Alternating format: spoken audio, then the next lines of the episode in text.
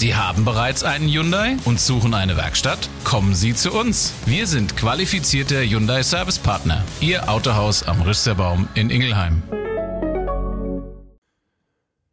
Vor diesem Mann muss die Öffentlichkeit geschützt werden. Er ist schwerselig abartig und bereit, jederzeit wieder zu töten. Ja, zum Massenmörder zu werden. Das alles sind Worte, sind Sätze, die über die Hauptperson in unserem heutigen Fall gesagt worden sind. Es ist schon ein paar Jahre her und Bernd W., dessen Namen wir hier leicht verändert haben, hat mit mehreren Spitznamen für Angst und Schrecken gesorgt. Als Mann mit dem Hammer zum Beispiel oder als Mainzer Unimörder. Aber lasst uns die Geschichte von hinten aufrollen und versuchen zu verstehen, was sich damals in den 70er Jahren wirklich abgespielt hat. Abgrundtief. Der True Crime Podcast der VRM. Und damit hallo und herzlich willkommen bei Abgrundtief. Hier bei uns geht es um grausame Verbrechen, die sich in unserer Region ja vor unseren Haustüren zugetragen haben. Und der heutige Fall macht da in all seinen Grausamkeiten keine Ausnahme. Mein Name ist Thomas Schmidt, ich bin Digitalreporter bei der VRM und nehme euch heute mit nach Mainz. Mainz im Jahr 1977. Das Team des FSV Mainz 05 steht kurz davor, Meister der Südwestliga zu werden. Das Fastnachtsmotto in der Landeshauptstadt heißt wenig kreativ, Mainzer Fastnacht ein Erlebnis und vom Terrorherbst, der in diesem Jahr noch ganz Deutschland in Atem halten wird, hat zu Beginn des Jahres noch kein Mensch etwas gehört. Knapp 184.000 Einwohner leben zu der Zeit in Mainz und auch der Begriff Unimörder sorgte Anfang des Jahres eher noch für Achselzucken als für Angst und Schrecken, doch das sollte sich in diesem Jahr ändern. Es ist Montag, der 28. März 1977. Silvia sitzt mit ihren Eltern gemeinsam beim Abendessen. Die 23-Jährige lebt bei ihren Eltern im Mainzer Stadtteil Bretzenheim. Nur rund ein bis zwei Kilometer trennen den Stadtteil vom Gelände der Johannes Gutenberg Universität. Praktisch für Silvia, denn sie studiert dort.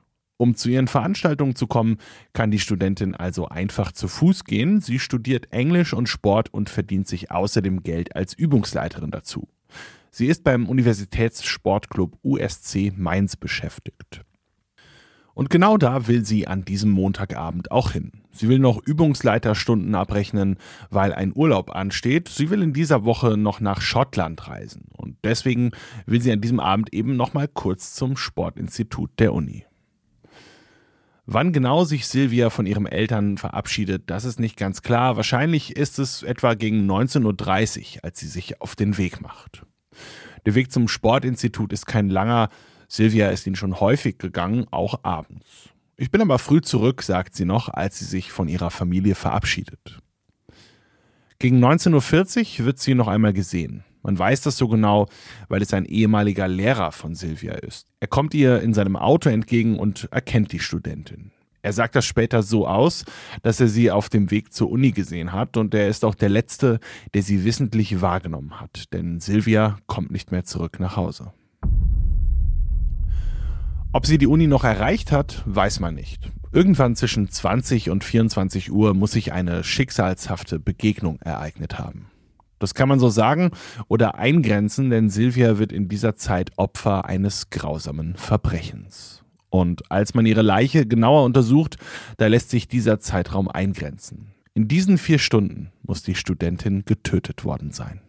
Aber lasst uns noch einmal zurückspringen. Bei der Untersuchung der Leiche sind wir ja noch gar nicht, denn dafür muss erst einmal ein Mord passieren, beziehungsweise die Leiche ja auch gefunden werden. Und das passiert am 29. März 77. Es ist ein Dienstagmorgen, ein Mann ist mit seinem Hund unterwegs und da entdeckt er sie. Nicht weit von einem Feldweg, aber mehr oder weniger mitten auf dem Feld liegt die leblose 24-Jährige. Und sie liegt auch ganz in der Nähe von ihrem eigentlichen Ziel am Abend vorher, nämlich hinter dem Heizwerk der Uni am Staudinger Weg. Da geht es ins Feld, aber jetzt nicht so abgeschieden, dass man da auf keinen Fall beobachtet werden könnte. Also, wenn ihr euch auskennt, etwa da, wo heute die Bauwagensiedlung steht, muss der Bereich gewesen sein zwischen Universitätsgelände und dicht bebautem Bretzenheimer Wohngebiet. Der Spaziergänger ist geschockt und zur damaligen Zeit, wir befinden uns ja im Jahr 1977, da konnte man jetzt natürlich nicht mal eben schnell mit dem Handy die Polizei verständigen. Also kehren Hund und Herrchen um, um eben von einem Festnetztelefon die Polizei anrufen zu können. Und die irren erstmal so ein wenig umher, fahren über das Unigelände und kehren schon fast wieder um, als der Unipförtner die ja, etwas planlosen Beamten entdeckt und ihnen zuruft, wo die Leiche liegt.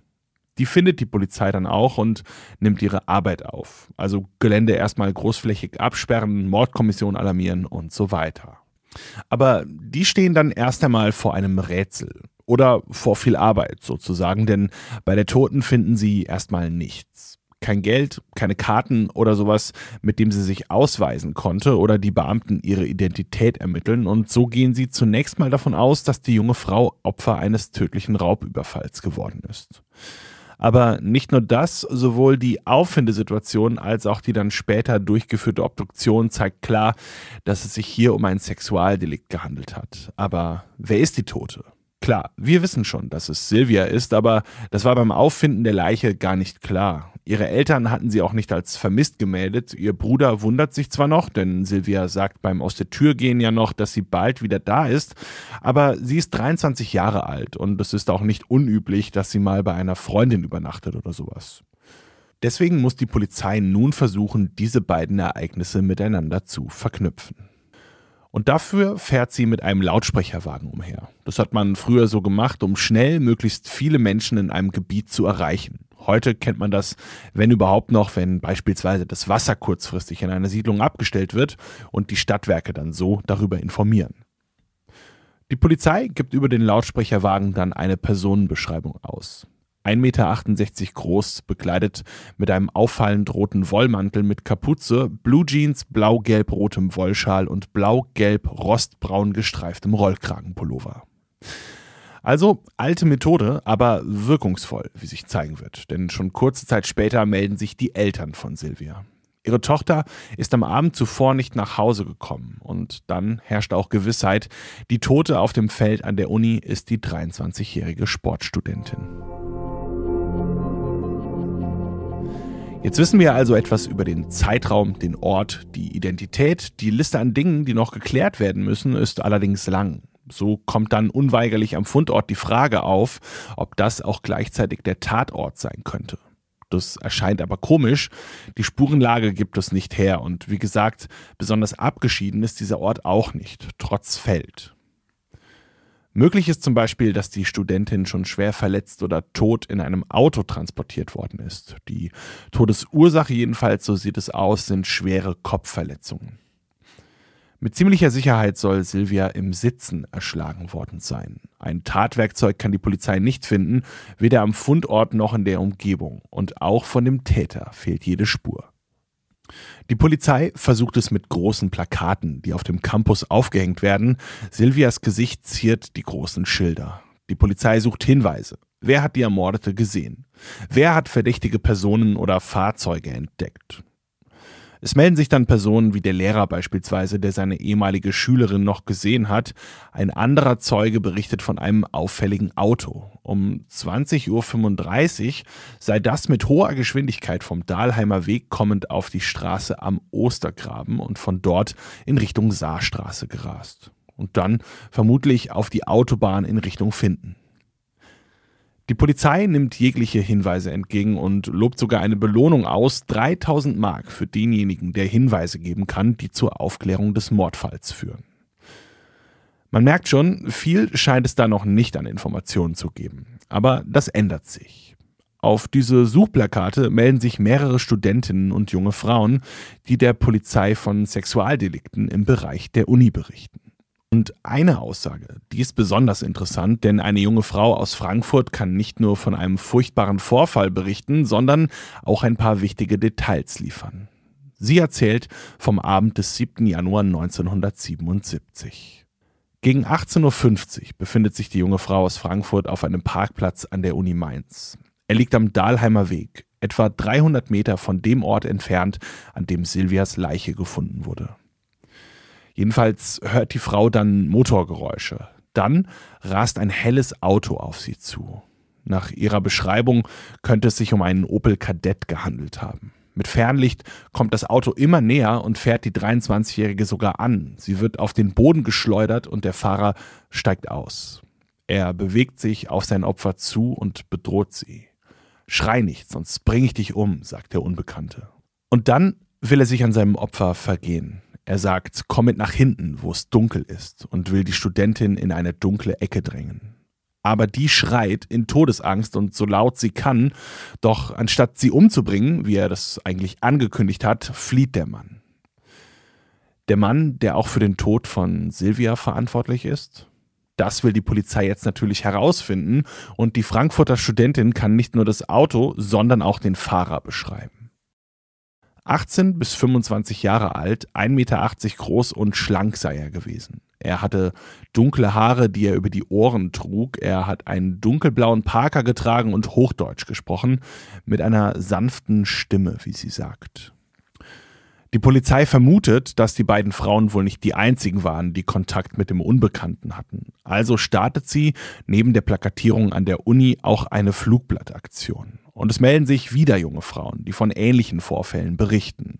Und das versetzt die Stadt natürlich in Angst.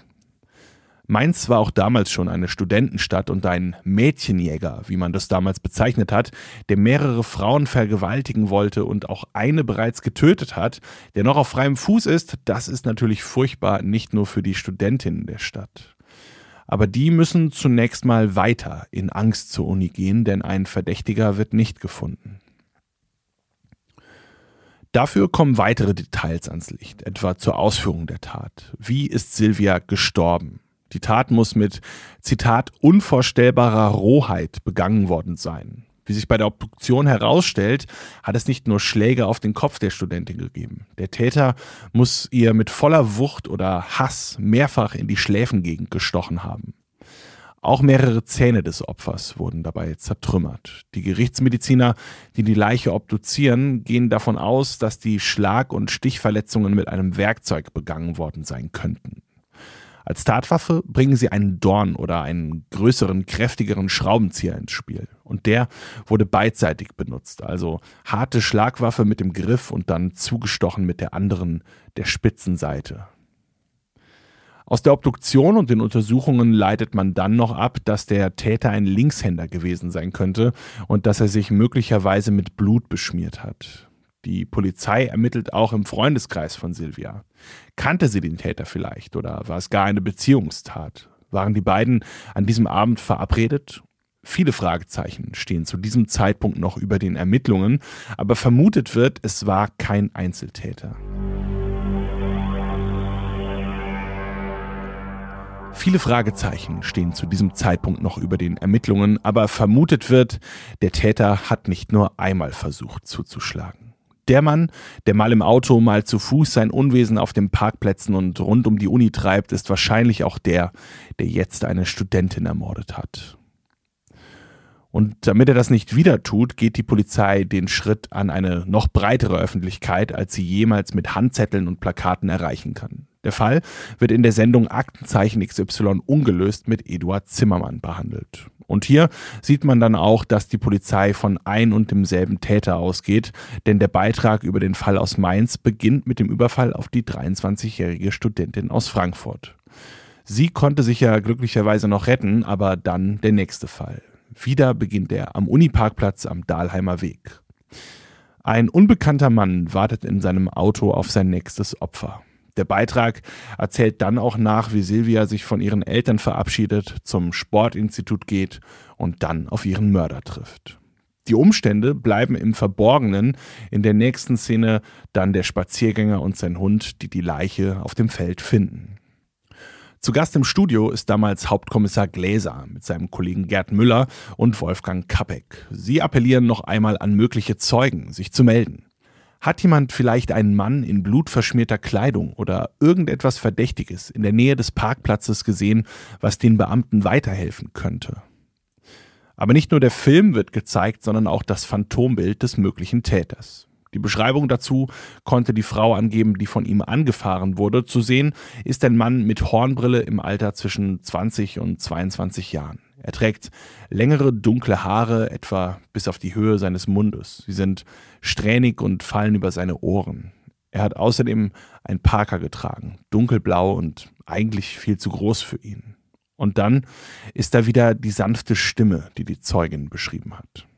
Das ist ja eigentlich schon eine ganze Menge, aber der entscheidende Hinweis geht trotzdem nicht ein. Und so bleibt die Angst in Mainz. Und die Frustration bei den Beamten, endlich den Täter zu schnappen.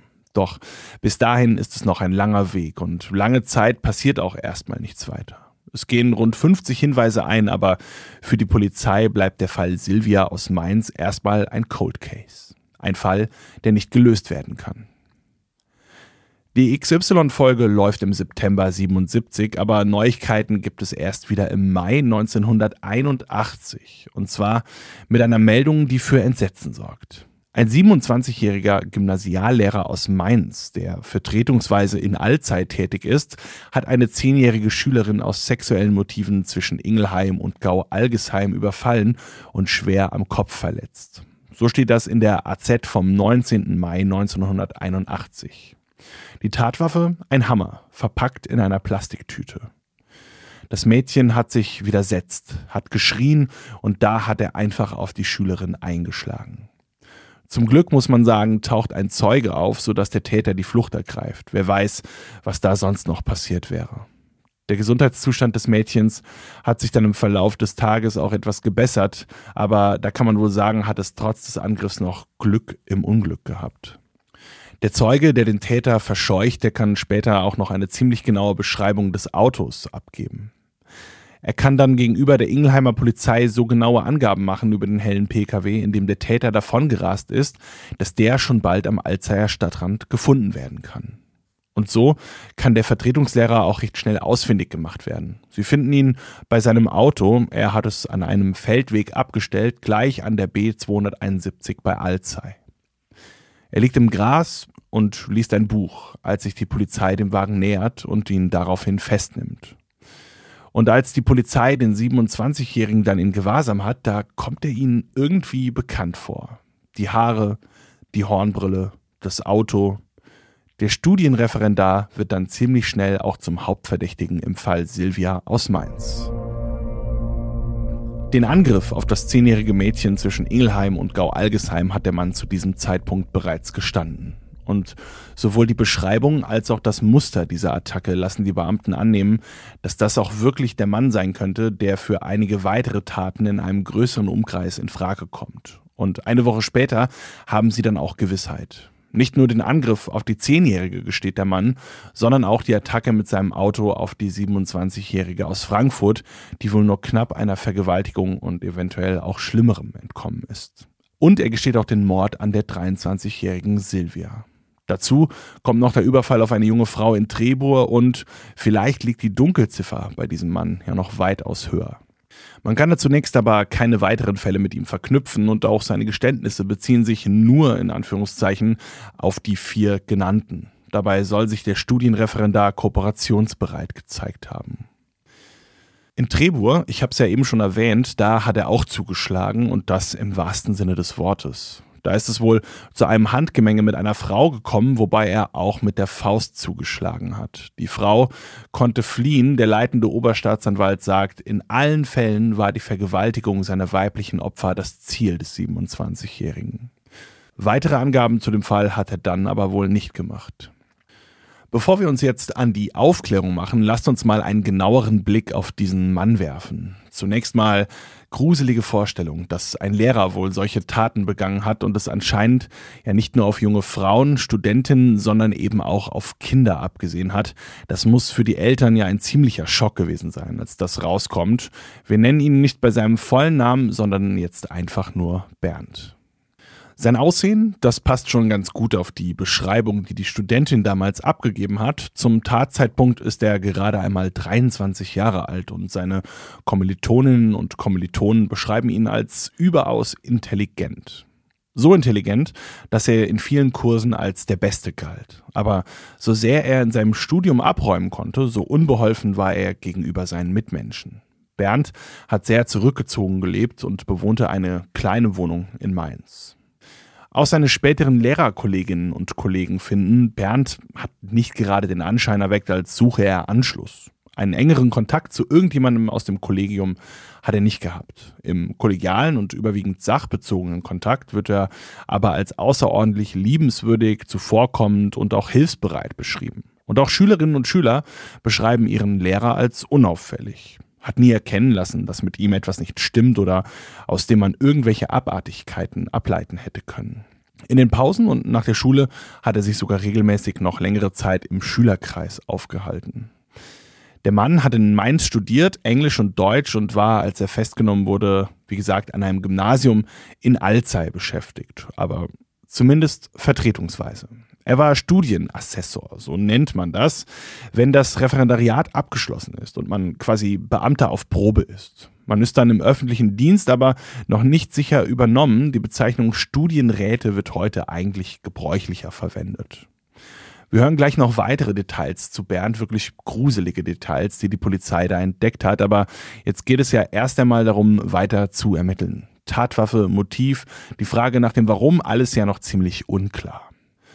Zumindest die Tatwaffe hofft man nach dem Geständnis des Täters auffinden zu können. Aber das wird nicht wirklich leicht. Bernd erklärt, dass er den Hammer nach der Tat von der Weisenauer Brücke aus in den Rhein geworfen hat. Man lässt sich sogar ganz genau zeigen, in welchem Bogen Bernd das Mordwerkzeug in den Fluss geworfen hat, um den Bereich etwas eingrenzen zu können. Wo hat er gestanden? Wie weit hat er geworfen und in welchem Bogen locker von unten oder von oben ins Wasser geschleudert? Und als man dann ein ungefähres Areal ausgemacht hat, wo das Teil liegen müsste, ging es für die Bundeswehrtaucher aus dem Wiesbadener Stadtteil Schierstein in den Rhein.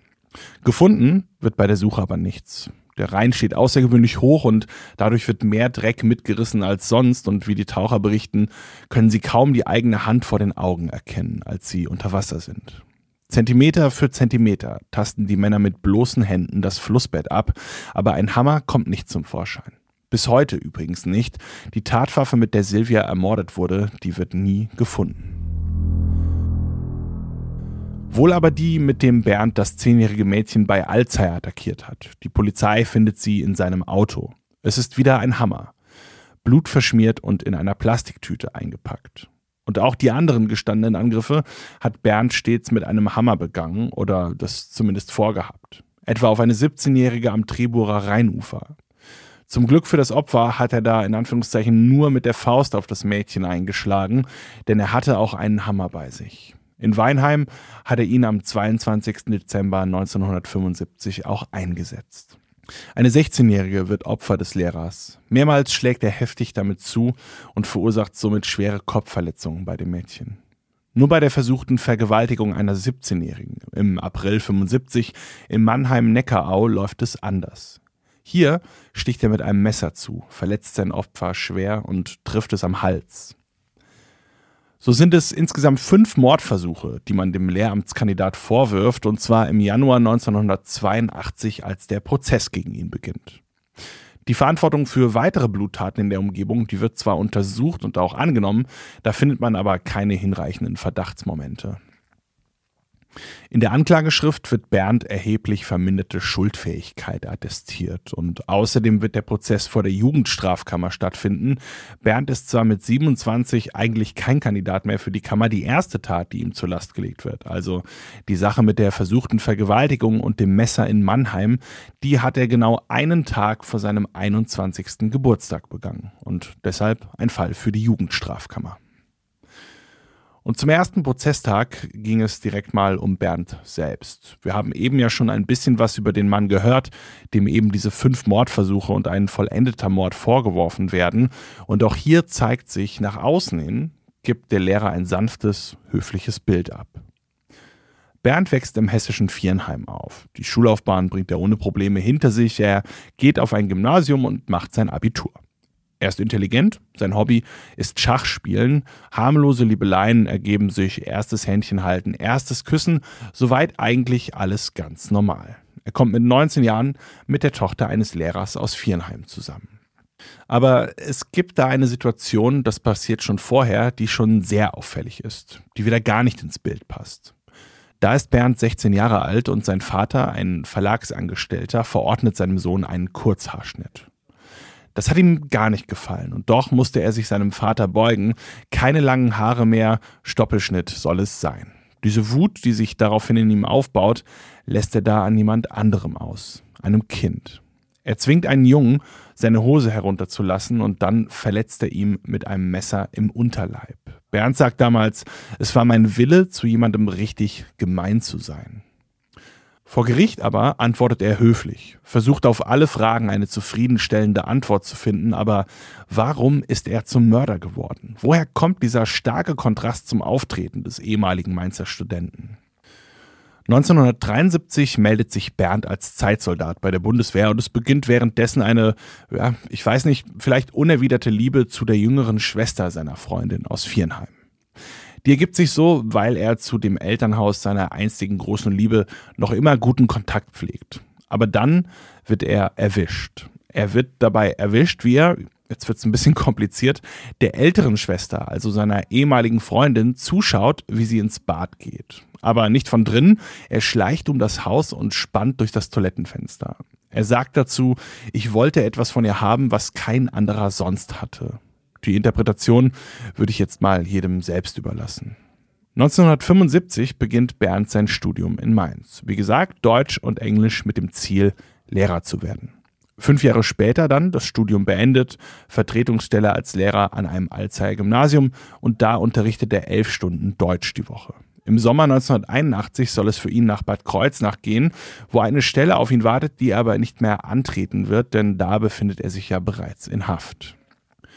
Es sind Ausnahmesituationen, in die Bernd im Erwachsenenalter immer öfter hineingerät. Sexuelle Spannungszustände. Oftmals tagelang befallen sie ihn und wenn es ganz schlimm wird, dann steigt er in sein Auto. Fährt unruhig umher, oftmals hunderte von Kilometern an einem Tag über die Autobahn. Und wie er selbst sagt, beginnt er dabei, sich selbst zu befriedigen, bricht aber kurz vor dem Höhepunkt immer wieder ab und steigert sich dadurch noch weiter in seine Anspannung und seinen, ja, Wahn, muss man ja fast schon sagen, hinein. Bernd sieht das als Flucht aus der Welt. Einer Welt voller Probleme, wie er sagt. Und dabei beobachtet er junge Frauen, Mädchen. Und es bleibt zunächst auch beim Beobachten. Ein harmloser Spanner, wie man sagen wird, aber das reicht ihm bald nicht mehr. Das bloße in fremde Fenster gucken verliert seinen Reiz. Es braucht mehr. Vor Gericht wird ihm eine schwere, abartige Veranlagung attestiert mit den Komponenten Sadismus, Fetischismus und Voyeurismus, dabei komplett triebgesteuert und eine Gefahr für die Allgemeinheit. 1975, wir springen zurück nach Mannheim-Neckarau. Eine junge Frau wartet spät abends an einer Haltestelle auf den Bus. Bernd nähert sich der ahnungslosen Frau, sein Bundeswehrmesser fest umklammert und völlig aus dem Nichts sticht er zu. Die sieben Zentimeter lange Wunde am Hals der Frau blutet stark und Bernd flüchtet. Er hätte hier sein erstes Todesopfer gefunden, wenn die Klinge seines Messers nicht am Knorpel abgeprallt wäre. Da kann man sich eigentlich sehr sicher sein. Bernd entkommt. Ein Täter wird zunächst nicht gefasst, er flüchtet in die Nacht, aber schon bald sollte er wieder zuschlagen im wahrsten Sinne des Wortes. In Weinheim fährt er wieder durch die Gegend. Wieder ist er angespannt. Dann steigt er aus und geht zu Fuß weiter, auf der Suche nach einem Opfer. Zu dieser Zeit ist er schon als Student an der Mainzer Uni eingeschrieben. Auf einem Zebrastreifen kommt ihm ein 16-jähriges Mädchen entgegen. Als sie an ihm vorbeigelaufen ist, dreht er sich um und schlägt mit dem Hammer auf ihren Schädel ein. Ein Schlag und das Mädchen geht blutend in die Knie. Aber das reicht Bernd noch nicht. Er schwingt den ein Kilo schweren Hammer erneut, schlägt wieder auf den Kopf der 16-Jährigen.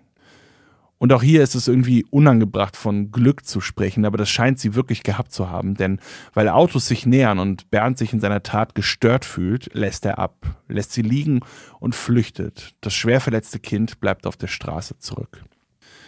Dass diese beiden Frauen die Angriffe überlebt haben, ist eine Mischung aus Zufall und Glück. Ein Wunder, wie der Vorsitzende Dr. Walter vor Gericht beschreibt. Ein Wunder, über das sich Bernd so gar keine Gedanken gemacht hat. Dass seine Taten gefährlich sind, dass sie tödlich enden können und dass er auch eingetreten ist. Das hatte er so anscheinend gar nicht auf dem Zettel. Er findet keine rationale Erklärung für seine Angriffe. Er hat auch kein Problem mit dem anderen Geschlecht, ist kein Frauenhasser. Aber, so sagt er, wenn ich erstmal unterwegs war, dann gab es keinen Ausstieg mehr.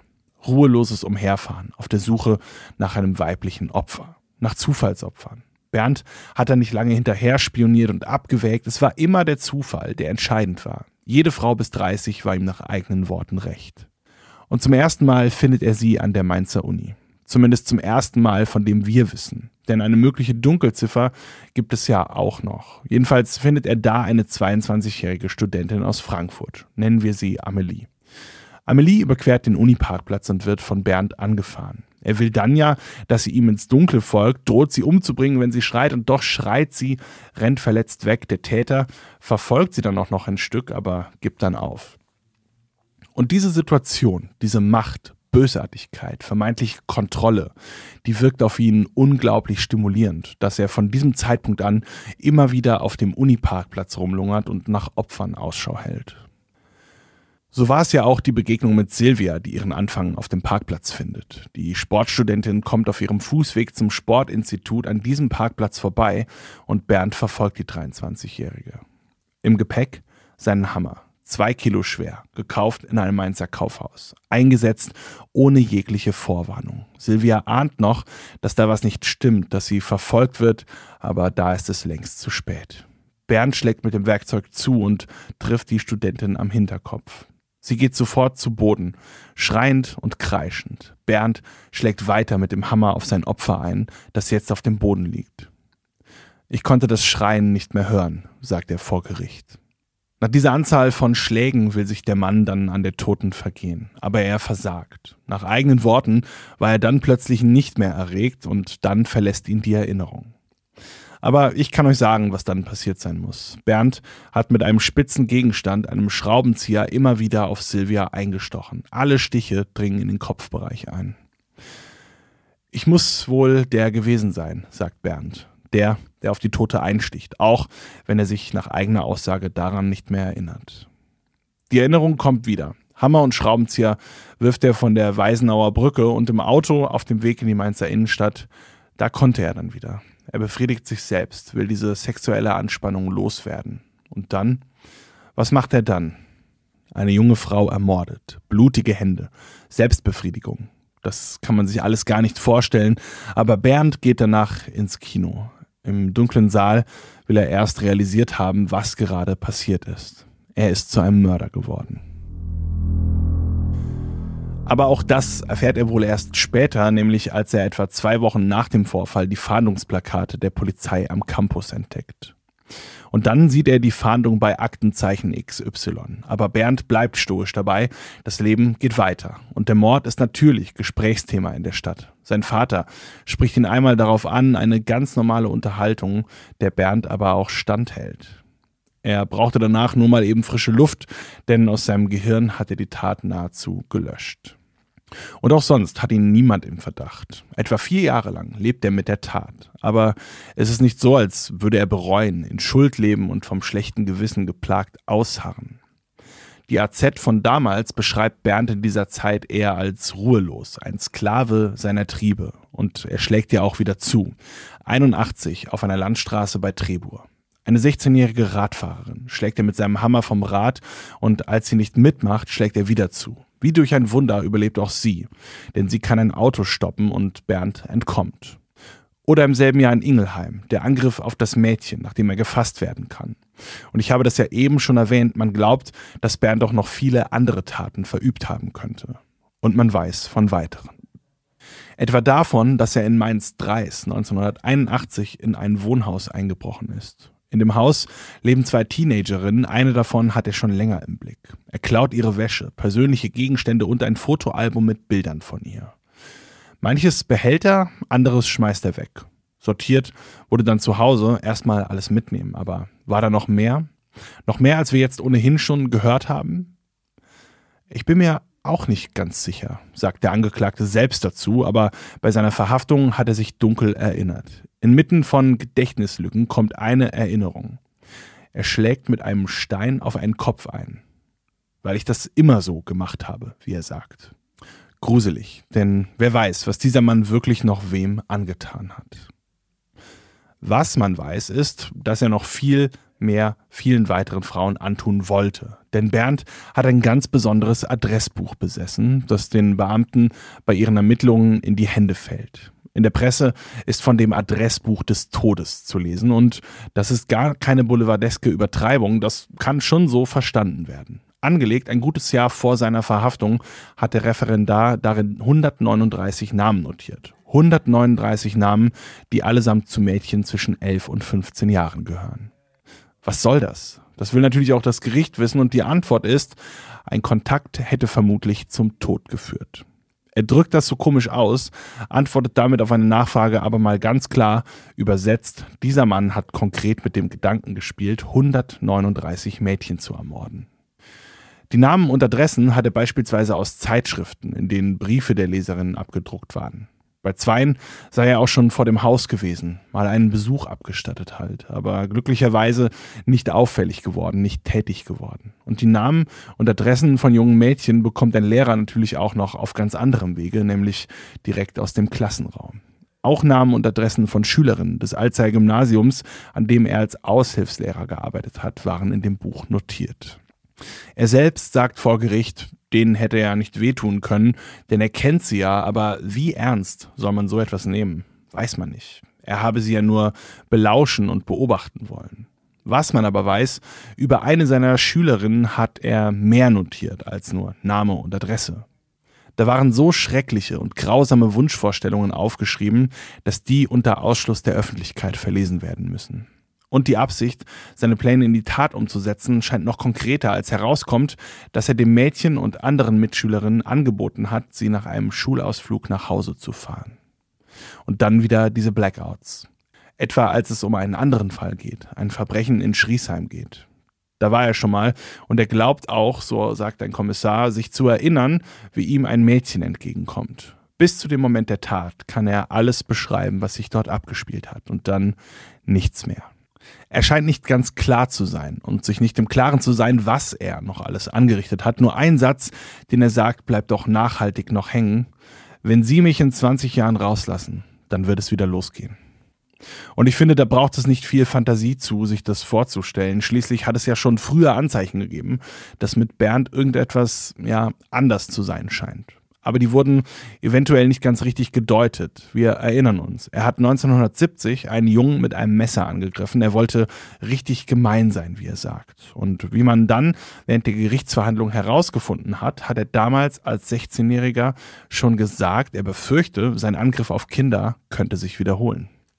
Er kommt dann in Behandlung und da hat man ihm gesagt, man kann das therapieren. Die Prognose war positiv, eine einmalige Tat soll das gewesen sein. Aber nur fünf Jahre später erfolgt dann der Angriff auf die Frau in Mannheim-Neckarau. Im gleichen Jahr Hammerangriff in Weinheim. Ein junges Mädchen wird schwer verletzt. Spätestens 1975 hätte Bernd wissen müssen, das war eine Fehldiagnose. Genau das Gegenteil tritt ein. Und dieser aggressive Angreifer präsentiert sich vor Gericht recht eloquent und höflich. Er wird auch der Mann mit den zwei Gesichtern genannt. Und genau das macht ihn auch so unheimlich. Man kann sich nie sicher sein, was er noch alles angerichtet hat. Das ist er ja selbst nicht. Er kann weitere Taten jedenfalls nicht ausschließen, wie er sagt. Und dieser Eindruck, der drängt sich auch im Gerichtssaal auf, als dort Dokumente verlesen werden, die wirklich hart sind. Denn sie geben Einblick in die Gefühlswelt dieses rätselhaften Mannes. Das sind Briefe und Tagebucheinträge, in denen er etwas schreibt, das er glaubt durchzudrehen, verrückt zu werden. Er wird da wohl nicht konkreter, aber glaubt, er brauche einen Psychiater. Er schreibt von Mädchen, die in seinem linken großen C ruhen, dass eine andere Person in ihm wohnt. Er schreibt, da ist etwas Rätselhaftes in mir, das nie offengelegt werden kann. Unsere Sprache ist dafür nicht angemessen. Weitere Beispiele für die bedrohlichen Zeilen sind etwa, man macht sich berechtigte Sorgen um mich oder dass er sich selbst zum Abfall werfen möchte. Es wird immer klarer, Bernd ist krank und er kann sich nicht selbst kontrollieren. Er braucht Hilfe. Oder anders formuliert, vor diesem Mann muss die Öffentlichkeit geschützt werden, solange er lebt. Darauf hat die Allgemeinheit einen Anspruch. Das sagt zumindest Oberstaatsanwalt Fuhlrott gegen Ende des Prozesses. Er fordert lebenslänglich sowie 15 Jahre Freiheitsstrafe. Heimtückisch und in eindeutiger Tötungsabsicht, getrieben von sexuellen Suchtmotiven, habe Bernd seine Opfer angegriffen, sagt er. Dabei fließe dann natürlich auch die Meinung des Mainzer Psychiaters Professor Glatzel mit ein. der Bernds Persönlichkeit als seelisch schwer abartig mit den perversen Komponenten Sadismus, Voyeurismus und Fetischismus umreißt. Und in dieser inneren Unruhe kommt ein Zwang hervor, von der Sucht getrieben, ausgeliefert und eingeengt. Eine Zukunft in Freiheit unvorstellbar, weitere Taten sind zu erwarten. Aber aufgrund der gerade gehörten Beschreibungen geht man von verminderter Schuldfähigkeit aus. Wie ist das passiert? Warum wird man so? Das zu klären ist für das Gericht schwierig, aber man geht davon aus, dass das bereits in der Kindheit begonnen hat. Der Angriff auf den Jungen etwa, das Nachspähen zum Beispiel bei seiner Freundin durch das Badezimmerfenster. Und hier hätte die Familie des Mädchens spätestens etwas tun müssen, aber man hat das aus welchem Grund auch immer laufen lassen. Hat sich gewundert, warum Bernd manchmal so komisch ist, aber helfen wollte oder konnte ihm keiner. Und so findet sich der ehemalige Aushilfslehrer nun dem Urteil gegenüber lebenslänglich in Haft. Und wenn diese Strafe, lebenslänglich ist ja nicht im klassischen Wortsinn zu verstehen, wenn die abgesessen ist, dann geht es für ihn in ein psychiatrisches Krankenhaus. Das Gericht lässt keine Zweifel, dieser Mann ist ein potenzieller Massenmörder, der in Freiheit eine unberechenbare, unglaubliche Gefahr darstellt. Und damit endet unser heutiger Fall. Ein Fall, der wie viele andere beginnt und sich doch so breit und unglaublich mannigfaltig bösartig aufgefächert hat, dass ich bei der Recherche im Archiv immer weiterlesen wollte. Immer neue Details kamen ans Licht und immer mehr, immer weitere Grausamkeiten, die in dem für die Öffentlichkeit doch so unscheinbaren, zurückhaltenden Studenten und Referendariat geschlummert haben. Und damit will ich mich verabschieden und hoffe, euch hat diese Folge von Abgrundtief gefallen. Jegliches Feedback oder Ideen für weitere Folgen nehmen wir gerne unter audio.vrm.de entgegen. Danke fürs Zuhören, bis zum nächsten Mal und passt auf euch auf. Abgrundtief ist eine Produktion der VRM von Allgemeiner Zeitung, Wiesbadener Kurier, Echo Online und Mittelhessen.de. Redaktion Thomas Schmidt. Produktion Mike Dornhöfer. Noch mehr spannende Geschichten, Reportagen und News aus eurer Region findet ihr auf unseren Nachrichtenportalen oder in eurer Lieblings-Podcast-App.